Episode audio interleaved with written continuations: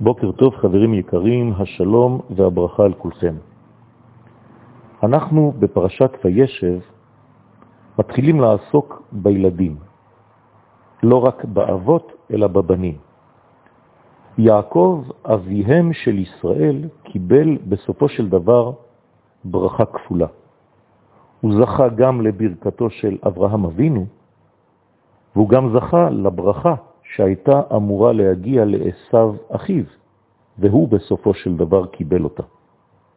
יעקב הוא הממשיך של אברהם אבינו בעולם הזה.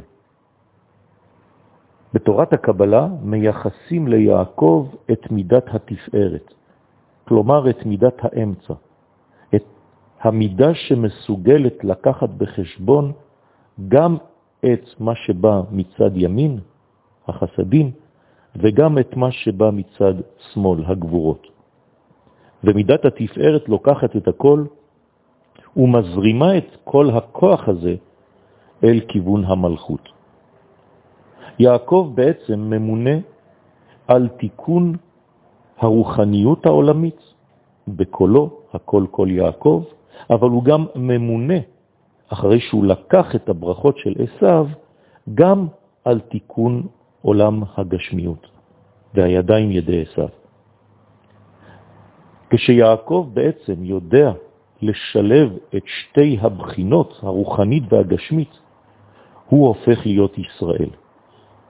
מדובר בצדיק שיודע לעסוק גם בלאומיות, תוך כדי שהוא תלמיד חכם. איש כפול, אישה כפולה, שתי נשים ליתר דיוק, ועוד שתי נשים, וגם שני שמות. יעקב הוא איש הנגלה וגם איש הנסתר. כמוהו כסולם שהוא בעצם חלם עליו. את כל המדרגות הללו יורש הבן יוסף. יוסף הצדיק יורש גם את הכישרון לבניין העולם הזה ולסידורי החיים שבו, ובזה הוא נחשב לשטנו של עשיו, כיוון שהוא לוקח ממש את מה שהיה אמור להגיע לעשיו. מצד שני, יוסף הוא גם הכוח המסוגל לעמוד בעניינים עליונים, פנימיים, למרות שזה לא נראה לעין. יוצא שיעקב מעביר ליוסף את הכוח של ישראל, את הכוח הכפול הזה, את הכוח של יוסף המסוגל לעמוד אל מול עשיו בלי פחד, חמוש בכישרונותיו של עשיו, עד כדי כך שחז"ל אומרים לנו, ניצוץ אחד של יוסף שורף את כל הבניין של עשיו.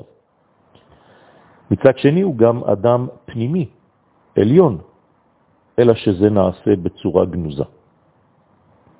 והאבא יעקב מודע לכוחו המיוחד של בנו יוסף. התורה מעידה על זה, כי בן זקונים הוא לא.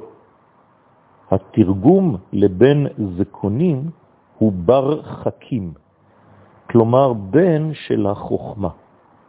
כל החוכמה שהייתה אצל יעקב עברה ליוסף.